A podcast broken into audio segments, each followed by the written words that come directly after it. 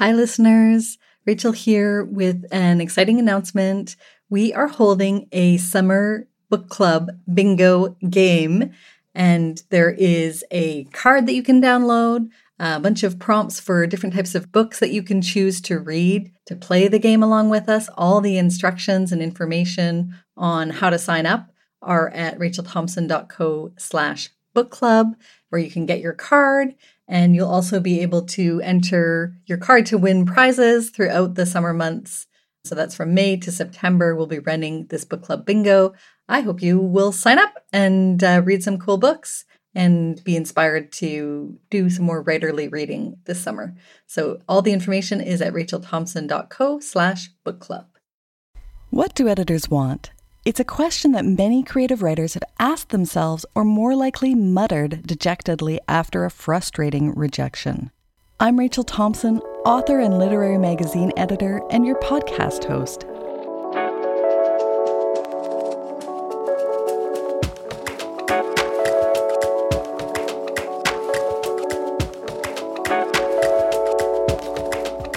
The Lit Mag Love podcast grew out of my course by the same name, and I continue to seek out answers to this question of what editors want by going right to the source. I bring you interviews and insights about how to improve and publish your writing. In this episode of Lit Mag Love, a podcast for creative writers who want to publish, I interview Doyali Islam from ARC magazine. ARC seeks the brave new voices and features poetry that is woozy, cunning, shearing and wildlike, as they put it, and prose that offers new perspectives on the verse you thought you knew. Doyali and I talk about offering an emotional truth and creating some kind of intimacy with readers, and how poets and readers of poetry feel a sense of belonging through their shared experience of the poem. This is someone who recites her favorite poems to keep herself company as she moves about invisibly, as a lot of us do, in a big city. If you spot her in her cat print dress, though, she would love to connect with you and tells us just how to do so at the end of the interview. Doyali Islam is poetry editor at ARC magazine. Her second poetry book, Heft, is forthcoming from McClelland and Stewart in spring 2019. In 2017, Doyali was a guest on CBC Radio's Sunday Edition and was a National Magazine Award finalist. She lives in Toronto. Welcome to Lit Mag Love, Doyali Islam. Hi, Rachel. Thanks so much for having me on the podcast. It's my pleasure.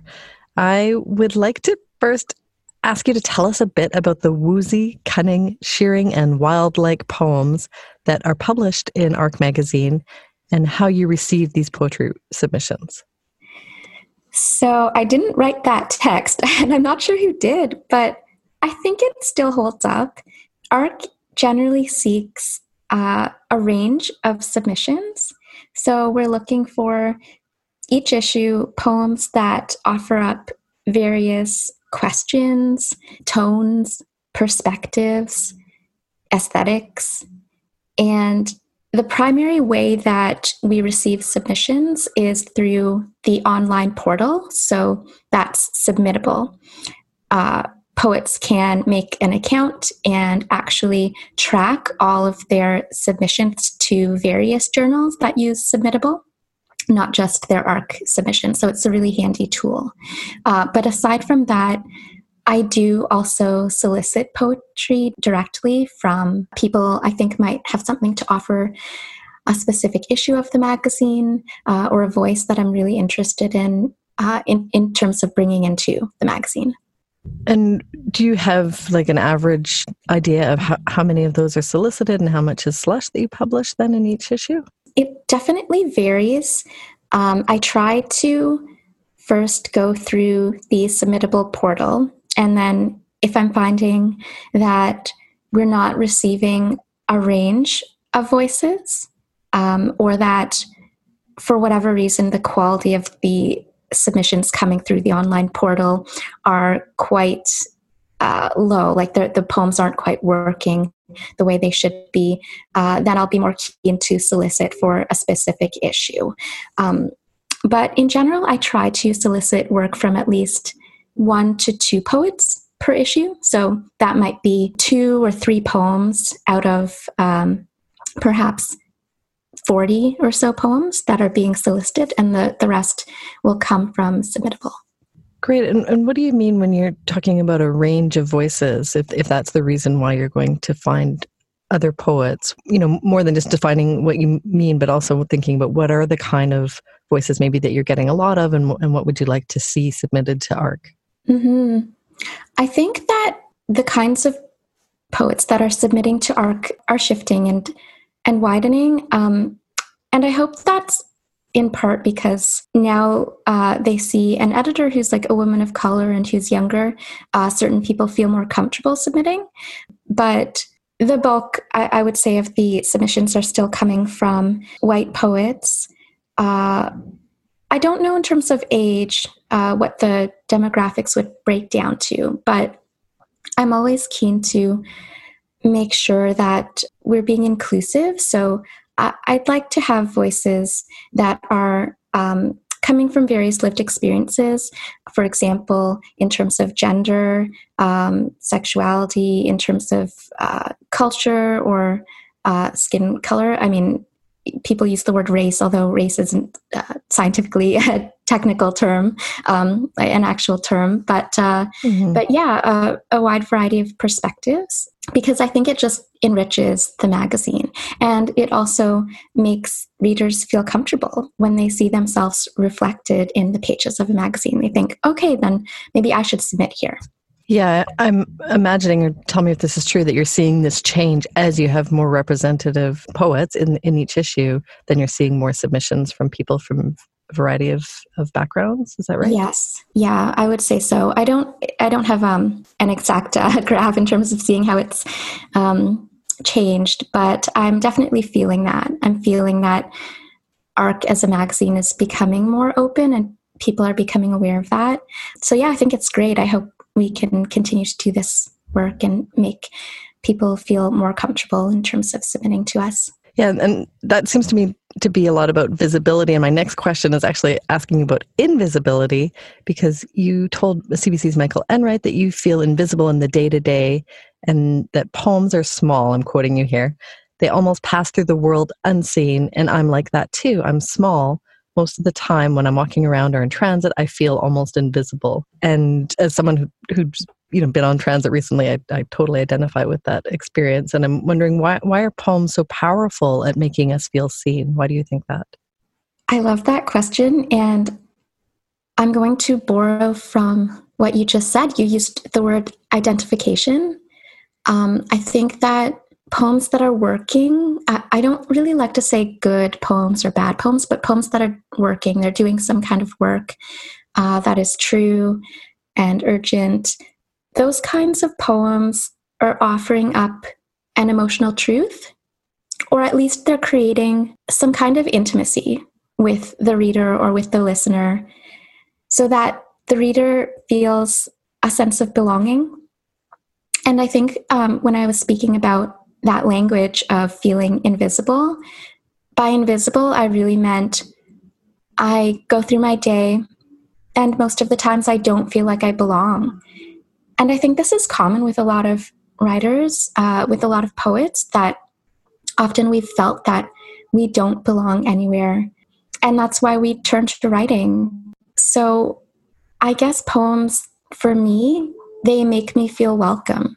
And they're kind of like the truest place where I feel witnessed or I feel some kind of kinship with a poet who might be very different than me in terms of where they grew up or how they grew up, but um, somehow their work offers something to me that makes me think I understand you and I feel reflected in in your words. I love the connections you're making around belonging and community. It's because it sounds to me it's not just about writing the poems, it's also about reading the poems and how you're connecting with the poet.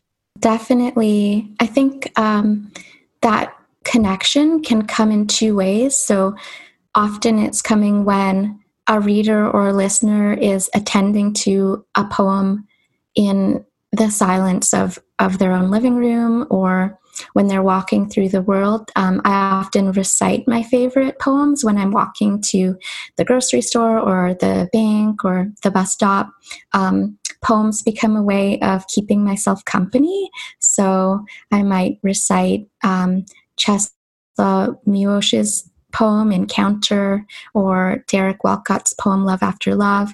And it really does feel like I have a friend and I'm not so alone uh, going about my day. So the connection comes th- through that kind of relationship, but it also comes when, for example, I attend a poetry reading and then I hear a poet read their work live and there's an opportunity to engage in a very close space with that poet um, and to hear that poet speaking their words out loud. Um, the African American poet Etheridge Knight has a wonderful quotation. I think I say it in almost every interview I do.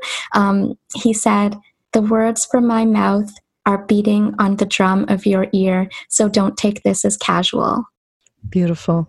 So I want to ask you about your editing at ARC itself. So when you receive a poem that's come in from the slush and you've got the variety of poems that you like and you feel like that one's successful or it's working, how would you go about editing that poem? Do you make any suggestions or changes typically?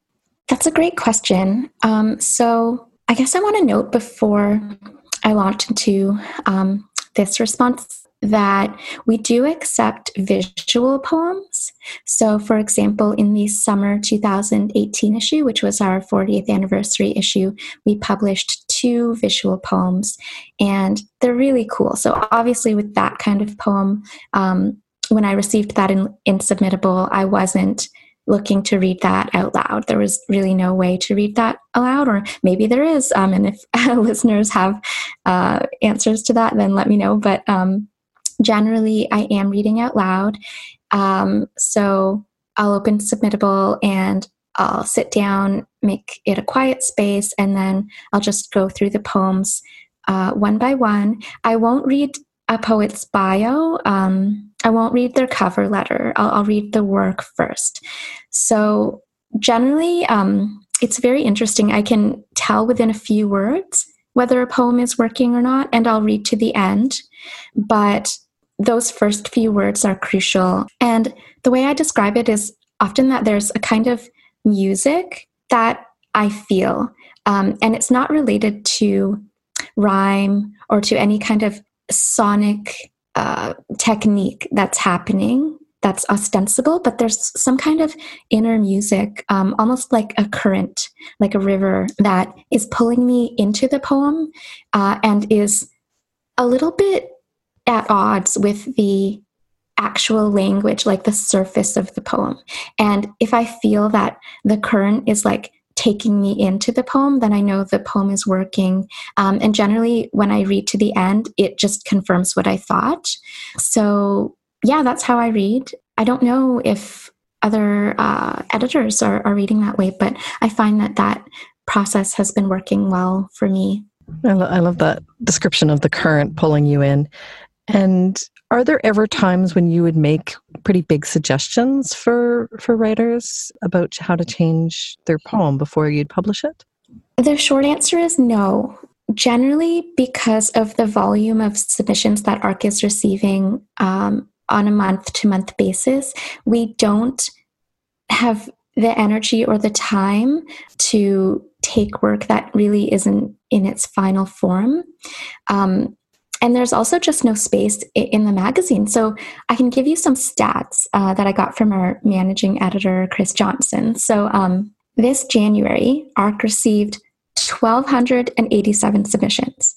In February, we, we received 482 submissions. Um, in March, 518. April, 638. May, 1008. We were shut for June, July, and August. Um, but check the website for new submission windows because we've recently changed them. Uh, September, we received 913 submissions, and now we're in October, and so far we've received 393 submissions. So, thinking about that and the fact that ARC publishes only three times a year, we're generally uh, taking the work that's already pristine um, because so much is coming in and we have to narrow down like really amazing shortlists to pick the poems that will go into the magazine. So if we were considering poems that needed a lot of work, um, it's just not something that's feasible for us. But that being said, we do have really cool programs uh, running through ARC. So the primary one um, that relates to this this idea of editing and more work needing to be done on a poem is the um, PIR program, so Poet in Residence program. And every year, ARC hires an external um, editor, an external poet uh, who mentors writers. And so sometimes um, poems will come in through Submittable, and we really see that there's a lot of promise in those poems. And we'll like mark them out. Oh, maybe this would be a good poet for PIR. And um, then we'll follow up with those poets. And if they're interested in joining the program, then uh, they have a lovely opportunity to connect one on one over several months, or at least for a month, uh, with the poet in residence. And that way they, they get to foster a relationship with an established poet and they get um, a lot more attention in terms of of that editing uh, relationship. So, uh, yeah, I hope that answers the question. Definitely. Yeah. And that sounds like a gorgeous program. That's great. I guess at the heart of that question, too, or, or one of the things I'm curious about is I, I, really haven't come across a lot of editors who do substantive work on poems. It seems to be more common for other genres. Mm-hmm. So there is something about poetry submissions where they need to be complete or or not. They they're they're kind of either one or the other, and and those are the ones that are getting published.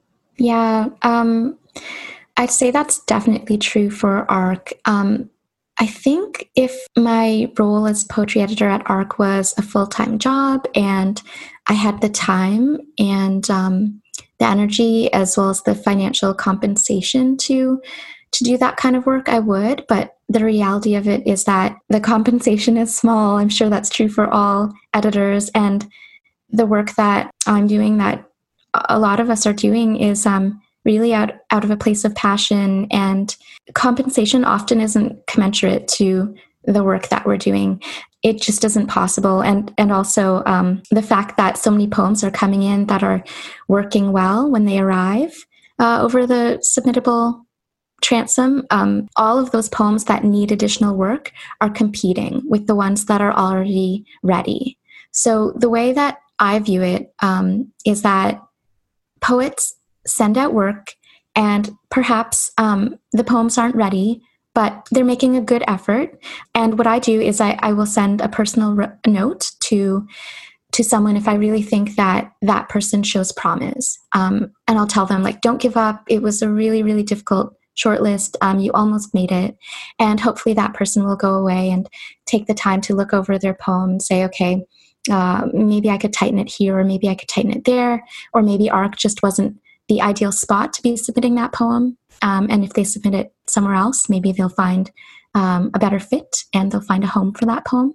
Speaking about those submissions too, would it be better for a poet to send in a few poems that are working together, that work well together, or do you often publish just a single poem from a poet? So I think this is where I kind of diverge with a lot of other editors. I am totally fine if someone submits just one poem to me. If someone really, really feels that that particular poem is the right poem for ARC to attend to when we're reviewing submissions. I would much prefer that that poet submits just one over um, saying, Well, I really love this one, and I think this one is the best fit for ARC, but I'm going to throw in another two. And we do we do allow poets to submit up to three poems in a submission, but um, yeah, I, am happy if someone just submits one.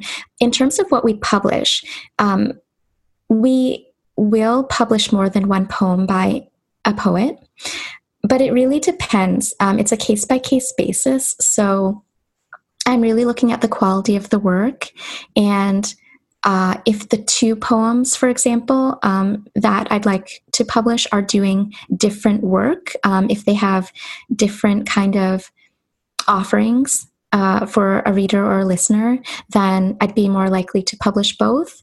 basically every poet is earning their space in the magazine. So if we want to publish more than one poem by a particular poet, we're taking that space away from another poet. So it's like kind of a, a, tricky game of deciding like how to divide up those pages.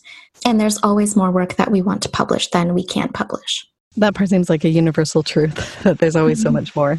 And i really appreciate you saying that about publishing just one poem and, and submitting just one poem. I did just recently interview an editor who said that she would never like to see just a single poem so Mm-hmm. It's always good to know different uh, editors' preferences. And our, our publisher at Room, Meghan Bell, said, I'm guilty. I always send out just a single poem. So she knows to send that to ARC now for sure. yes, Meghan, send your work to ARC. Can you tell me about the gratifying experience, a gratifying experience that you've had with editing, or, or what's been the most gratifying for you? So, again, with ARC, I'm often not editing poems, um, but there was one poet, um, I won't say who, but this poet sent in a wonderful, absolutely wonderful poem, and it was accepted very quickly, um, like without hesitation. But when it came time to receive uh, the final version of the poem, because the initial poem had been sent as PDF, the poet sent a Word doc with one line that had been changed. And it seemed like a small change, but when I read it out loud uh, with the new change incorporated, I really felt that the original poem was much stronger. So I emailed this poet and I explained my thinking and I just asked, um, why did you change this line? Because I never like to enforce an edit, even if it's tiny. Um, it's more about getting into that poet's mind and heart and and asking them and leaving space for them to answer. Um, so we did that. We had that conversation over email, and um, the poet explained their reasoning for making the change. And I just said, Well, here's my thinking, um, and this is why I preferred the original language. However, I do understand your point. So if you want, maybe we could do uh, kind of like a halfway point type thing and um, you know go halfway between between the original and your your um, revised line. And that's what we ended up doing. And that poet was so appreciative of the attention that i was giving to that poem because really we were talking about a comma and the word and versus the word or. Um, but it made a huge difference to the poem uh, sonically. When you heard it out loud the the um, change that we came up with was much better than the revised change. So I felt like that was really gratifying just because it was so small. Um, but the poet was really appreciative of the work.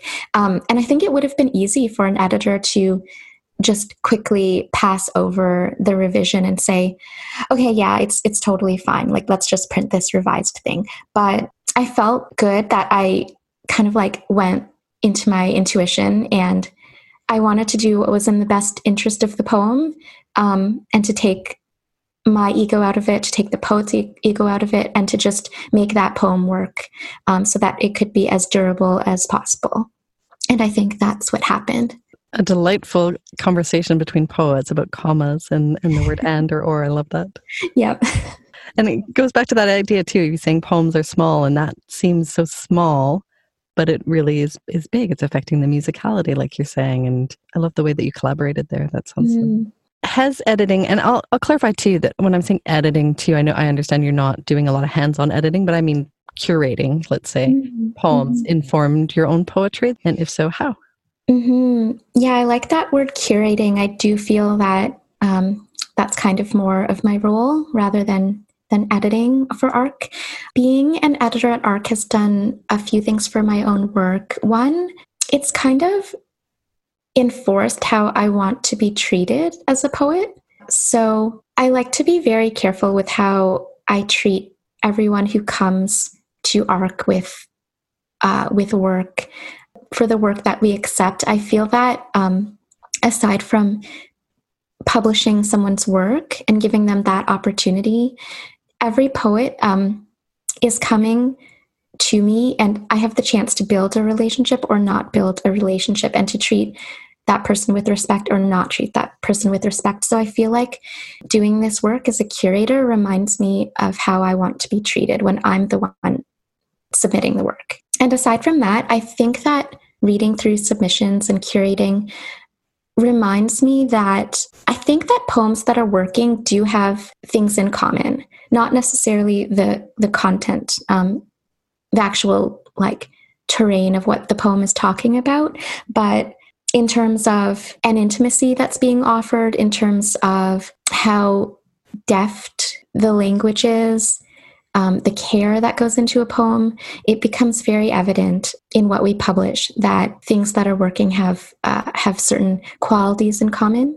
So in that way, I think uh, reading and, and curating does remind me for my own work that I have to hold myself to those those standards, uh, which I do. I'm like pretty ruthless with myself in terms of my my own work. Um, when I feel a poem's not working, either I have to decide to just like scrap it entirely or figure out if there's something I can salvage. And can you describe your first experience submitting your writing to journals, your poems to journals? And is there anything that you wish you knew then about Lit Mags that you know now? So, before I started submitting poems to journals, I had submitted a full length manuscript to several small presses. And I really was unfamiliar with the industry at that point, and I didn't know that I was supposed to build up a publication history through individual uh, publications and journals and magazines. So, anyway, the, the manuscript was rejected um, several times, and finally, one editor said, You really should be submitting to journals first. So I said, Okay.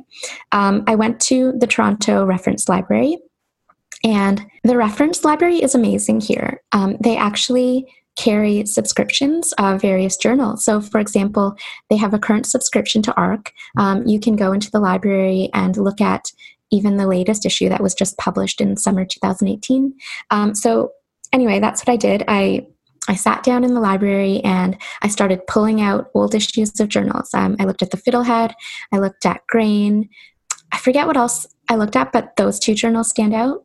And uh, I ended up submitting some work to Grain. And I didn't know, but at the time, Sylvia Legris was the poetry editor. And a few months later, I get a call on um, my landline, and this wonderfully projected voice says, I'm Sylvia Legris, I'm the editor of Grain. I would like to publish your poem. Um, I'm not sure which one yet, but like, you know, one of them. I'll, t- I'll take one of them. And I couldn't believe it. Um, and we um, we're still in touch today. That initial experience of me submitting to a journal ended up in um, years of friendship, and uh, you know that's very special to me. I think it's quite rare, but um, what happened was Sylvia decided which poem she wanted for the magazine, and she said, "It's it's generally working. Um, however, let's go over it on the phone, and we'll read the poem out loud." And we we kind of worked th- through it that way. And she made little suggestions, and she ended up taking two other poems for the issue. So, yeah, she was extremely generous with her time and energy. Going back to what I said earlier, that we often don't have the time to do that kind of work. Sylvia did it anyway. And I feel indebted to her. Um, she says that my poetry always had all of the elements of a good poem, but she said she could like see something in me and that she recognized that I was a poet and she was really curious to see what I would be doing in five to 10 years. And now we're kind of like reaching that stage. Um, and my, my poetry has expanded so much. So um, that was my first experience submitting to a journal. And it was amazing. I, it's, it was just so special to me. Um, and I'll never ever feel ungrateful or overlook the work that she did. Well, and talk about setting that tone that you said that you're trying to do when you're working with people about how to how you want to be treated when you're the one mm-hmm. submitting the work. Mm-hmm. How lovely. She was so humble. And, you know, at that point, this was 2010, autumn 2010.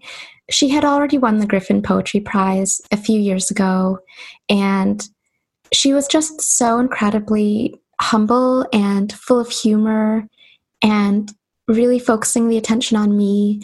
And I felt going back to the CBC uh, quotation that you you found, um, I really felt seen and cared for, and I hope that I can do that uh, one day, if not through ARC. Um, I hope that just in my own time, I can pay it forward, and when I'm older and more established, I can really um, pull someone up like that, some emerging poet.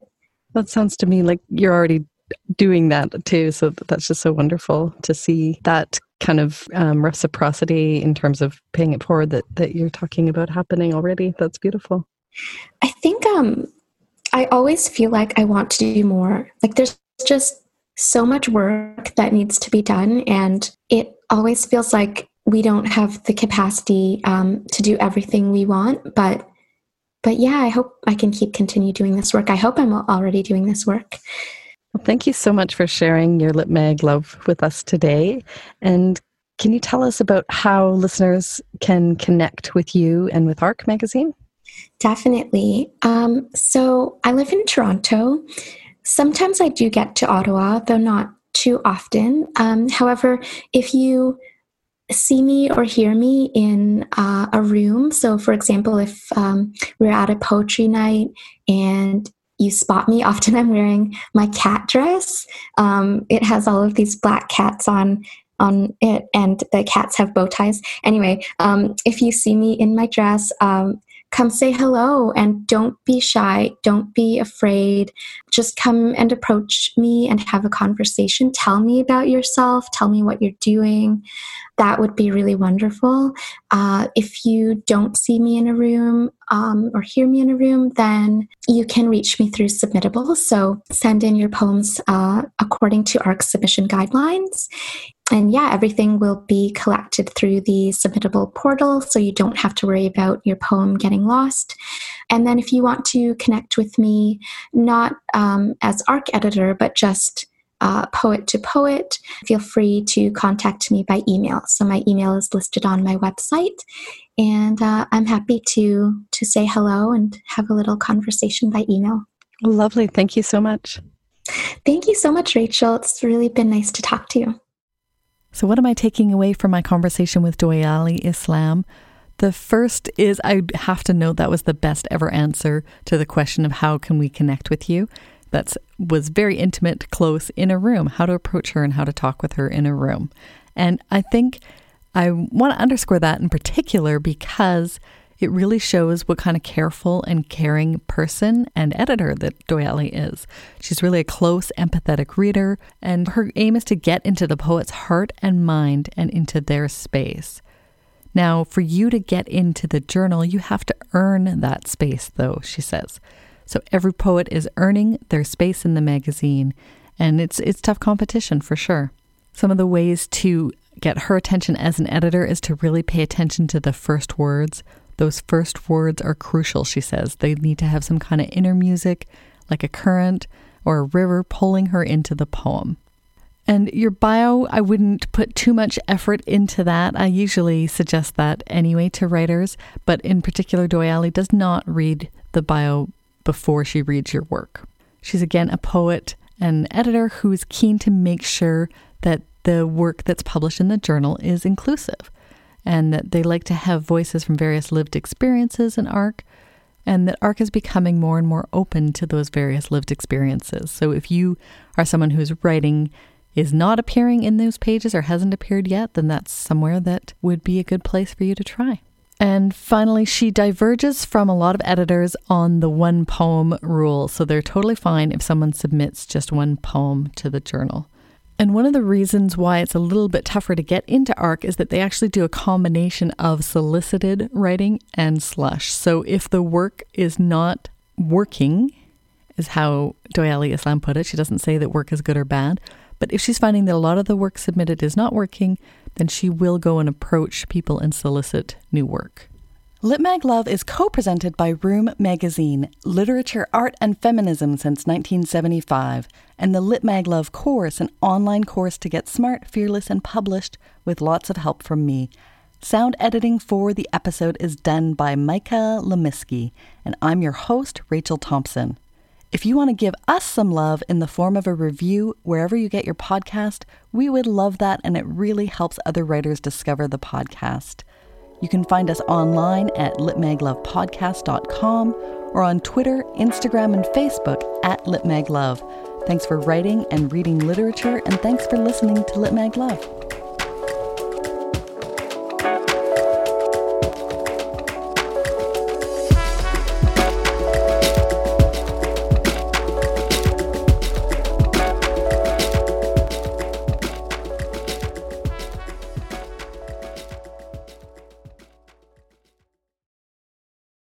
Join our game of book club bingo this summer. Learn more and sign up at rachelthompson.co slash book club.